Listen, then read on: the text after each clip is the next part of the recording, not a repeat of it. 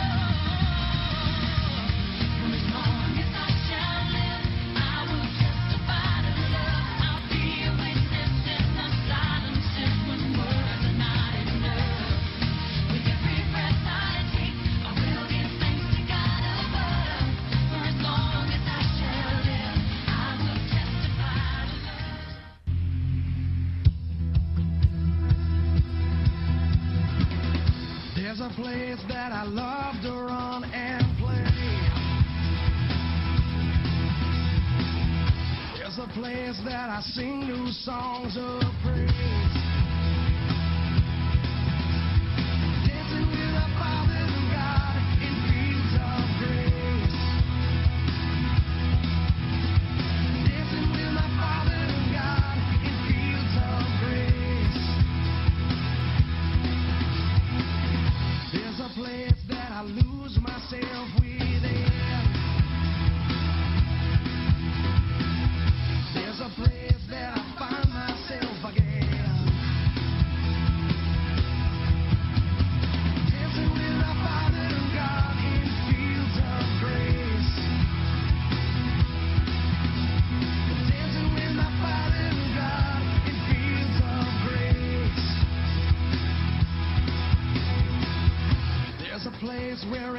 jam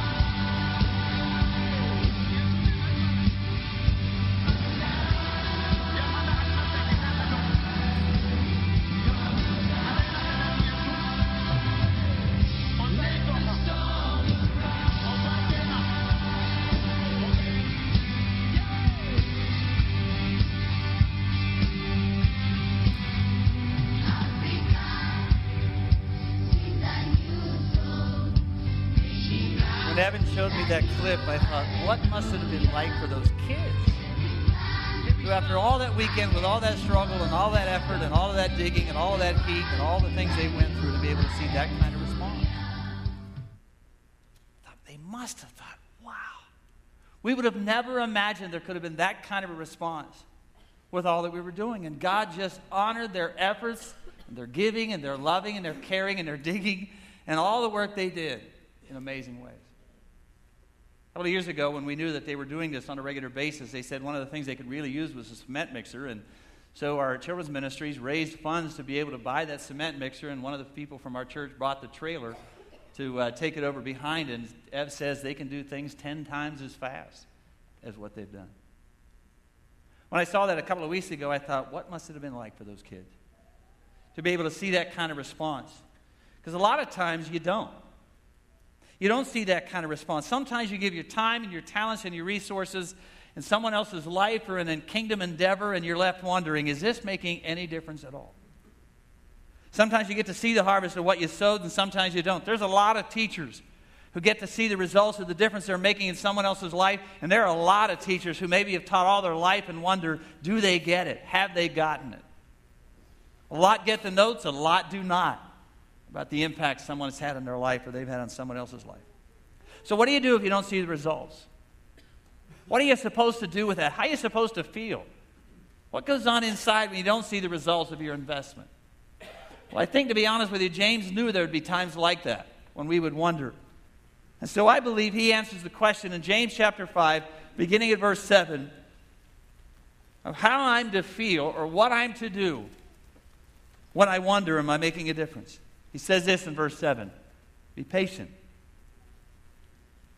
Be patient, then, brothers and sisters, until the Lord's coming. See how the farmer waits for the land to yield its valuable crop, patiently, patiently waiting for the autumn spring rains? You too be patient and stand firm because the Lord's coming is near. Don't grumble against each other. Brothers and sisters, or you'll be judged. The judge is standing at the door. Brothers and sisters, as an example of patience in the face of suffering, take the prophets who spoke in the name of the Lord. Now, as you know, we count as blessed those who have persevered. You've heard of Job's perseverance and have seen how the Lord finally brought it about. The Lord is full of compassion and mercy. Two times James says, Be patient. Four times he mentions the word patience. With, if you're like me, that's not always easy to do. Especially if you've invested for a long time and you're wondering, Am what I'm doing, is what I'm doing making a difference? The Greek word for patience means to belong to anger. Especially in those kind of contexts, you'll find yourself being easy to get frustrated because seeing results take longer than you thought. We have a tendency to get frustrated when we don't see the results. Now, even though James says life is short, when I'm wondering if what I'm doing is making a difference, and when I don't see the results, it doesn't seem too short. It seems like I've been frustrated for a long time, or maybe you've been frustrated for a long time because you've invested a lot in someone's life and you're not seeing the results you hated or you thought you would, and you hate that anxiety that runs inside of you, and you know that it's there. In the midst of that frustration, sometimes there's a tendency to bail out. Not working. They're not getting it. They're not responding. I'm done. So James walks into those kinds of situations and says, Be patient. Be patient. Okay, I can do that. How long? A day? A week?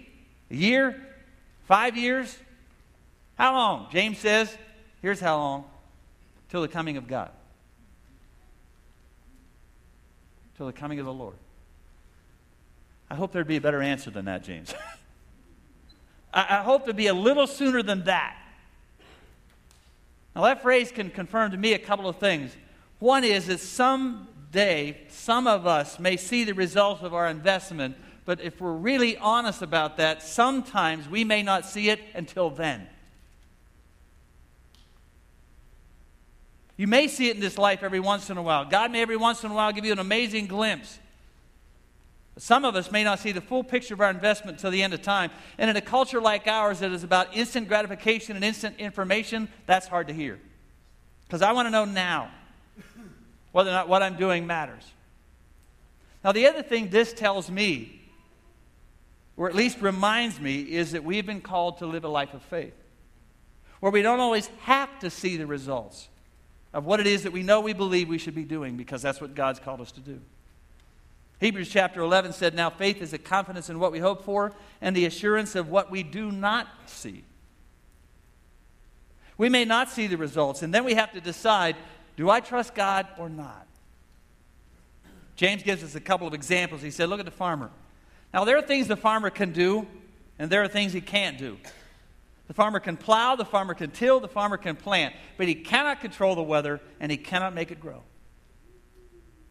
Doesn't it drive you crazy when your kids don't seem to respond to the incredible wisdom you give them on a regular basis?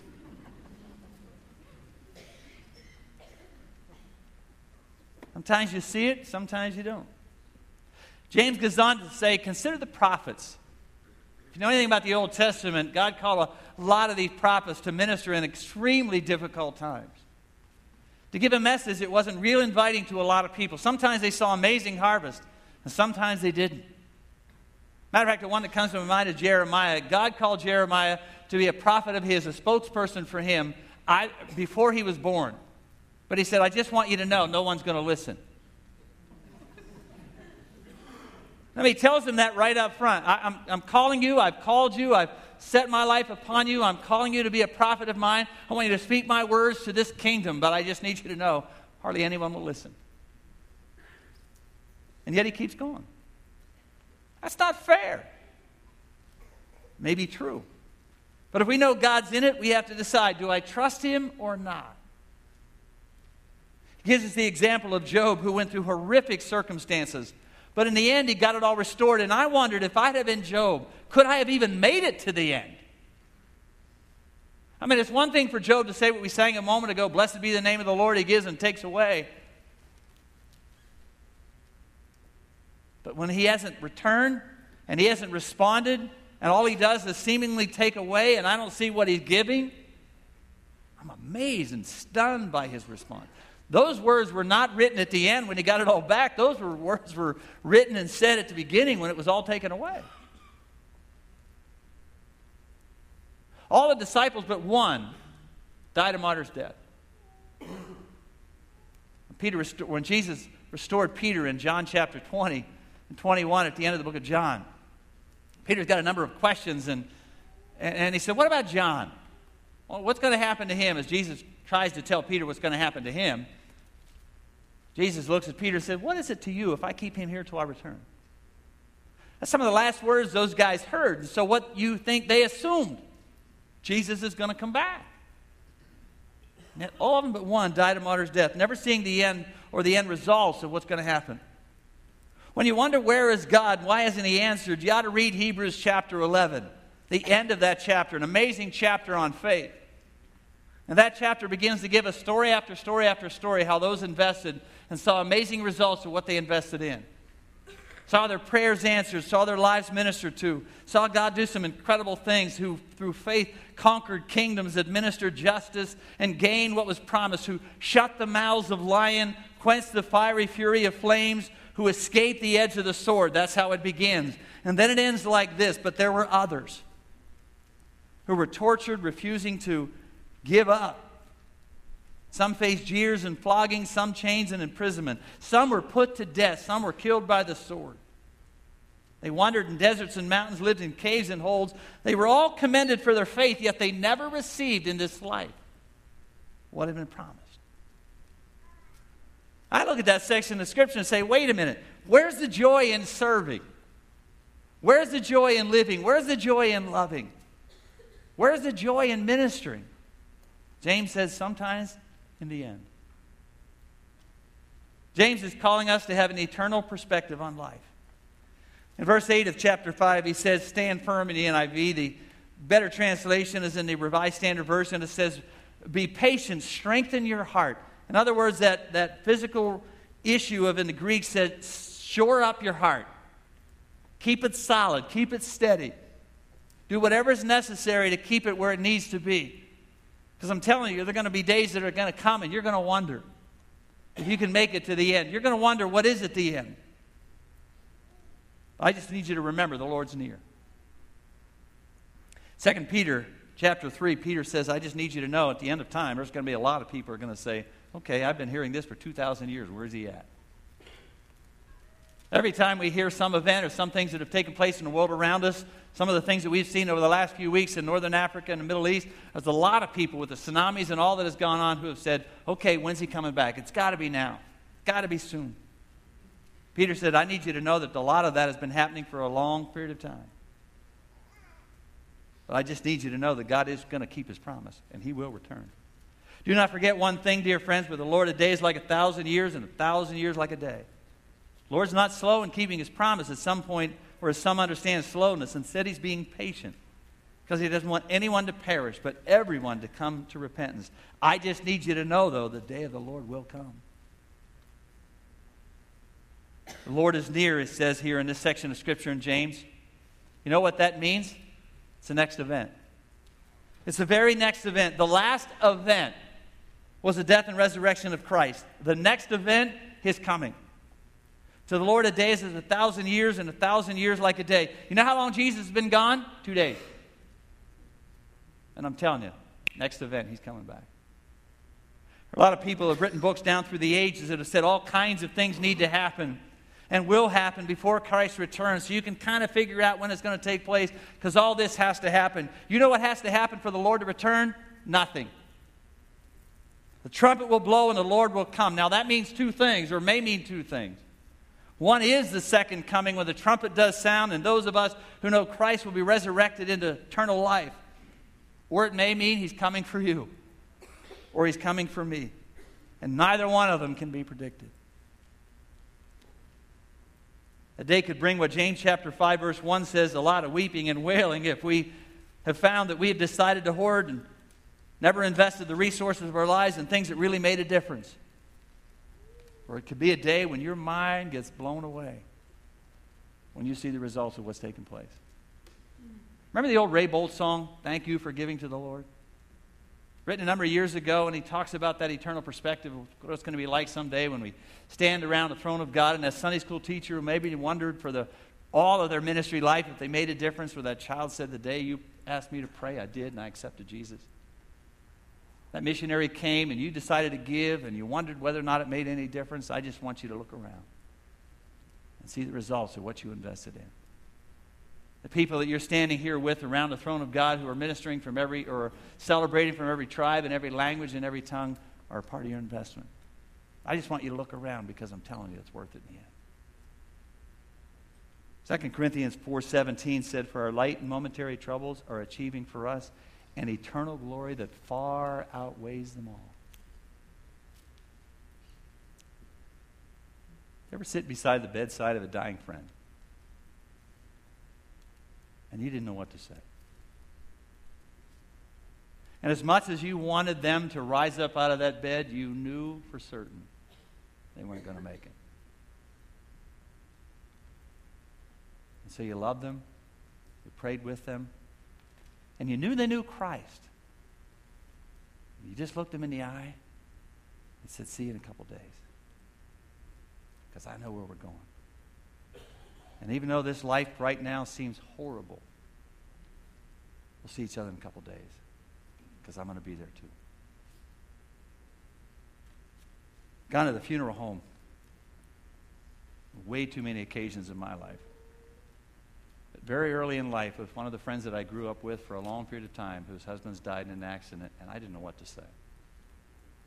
I hugged her and I loved her, and I said I'd be praying for her and for her. And she said, That's all I needed to know. Every once in a while, when you're in those situations at work or at school, when you stand up for your convictions, and regardless of what they're teaching about evolution, you are absolutely certain that you know God created this world. And every once in a while, you muster up the courage to stand for your convictions and to say, I know the truth. And the teacher didn't like it, and no one around you responded, and you felt like you were isolated on an island all by yourself. And the only one who has the courage to stand up for your convictions, either at school or at work, I just want you to know that I think every once in a while your Heavenly Father looks at you and smiles. Said, That's my girl. That's my boy. You may not see it now. You wonder whether or not you're making a difference or if anybody gets it. But I heard you. I'm proud of you. You're a teacher and you're not sure if you're making a difference or if they're getting it. Don't give up. You're sharing your faith and no one seems to care. Keep living it. Mom, dad, if your teenager's driving you crazy and you wonder if they're ever going to mature, don't give up. Keep loving, keep praying. If you go to the last doctor and the one before him and the one before her and no one seems to know the answers, I just want you to know that God hears your prayer. If you've lost someone close to you and the days of loneliness seem to drag on, if you know Christ and you know they knew Christ, hold on. Because in a few days, you're going to see each other again. If you're a mom and you lost that little one, maybe even before they were born, as we would know born, I'm absolutely certain you're going to see her again. You're going to see him again. When the world around you doesn't make sense and life seems so unpredictable, don't give up. Hold on because there's going to come a day that the name of Jesus, every knee will bow in heaven, on earth, and under the earth. And every tongue will confess that Jesus Christ is Lord to the glory of God the Father. Paul says in Thessalonians, Brother, I don't want you to be ignorant of those who don't get it, of those who don't understand. I don't want you to be uninformed about those who die in death so that you won't grieve like the rest of mankind who have no hope. For if we believe that Jesus died and rose again, and we so believe that God will bring with him those who have fallen asleep in him, according to the Lord's own words, I'm telling you this we who are alive and are left till the coming of the Lord will certainly not precede those who have fallen asleep in him. For the Lord himself will come down from heaven with a loud command, with the voice of the archangel and the trumpet of God, and the dead in Christ will rise first. After that, we who are alive and remain will be so forever with the Lord in the air, and so will be with him for all of time. So encourage one another with these words. Paul says in Corinthians, listen, I want to tell you a mystery. We will not all sleep, but we will all be changed.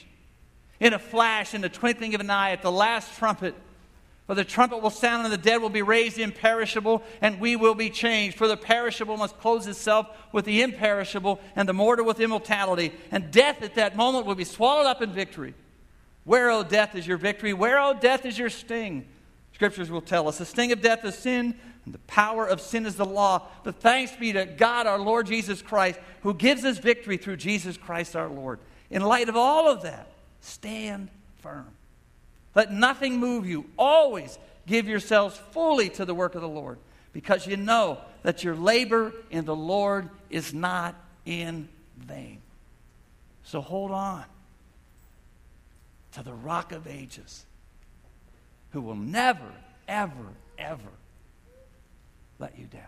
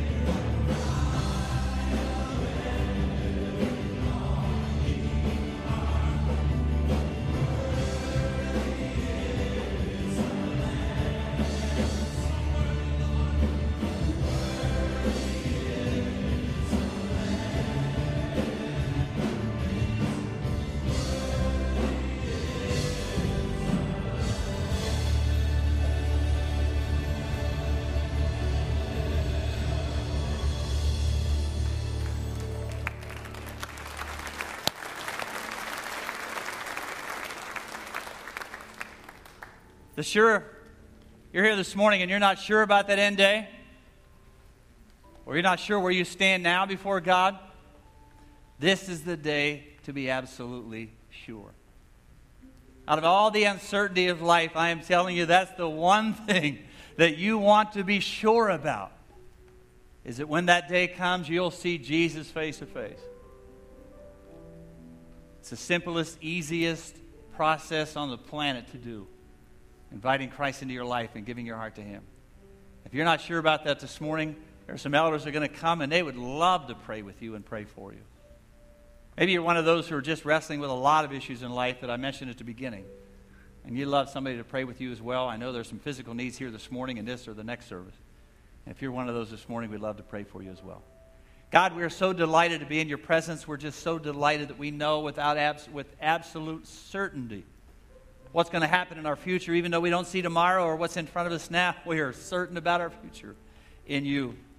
And I'm so excited about that, so delighted that that's the one thing in this incredibly unpredictable world that we can be certain about. And so I trust that everyone in this room this morning is certain about their relationship with you. Guide us, direct us, continue to keep our eyes on you in the midst of all the un- unusual things that go on around us or the day to day events where we do wonder whether or not anybody's getting it. May our eyes constantly be on you because of what you've called us to do. You will finish. Bless us as we go from this place. In the name of Christ we pray. Amen. God bless you. Have a great day. We can pray for you in any way. You come on down.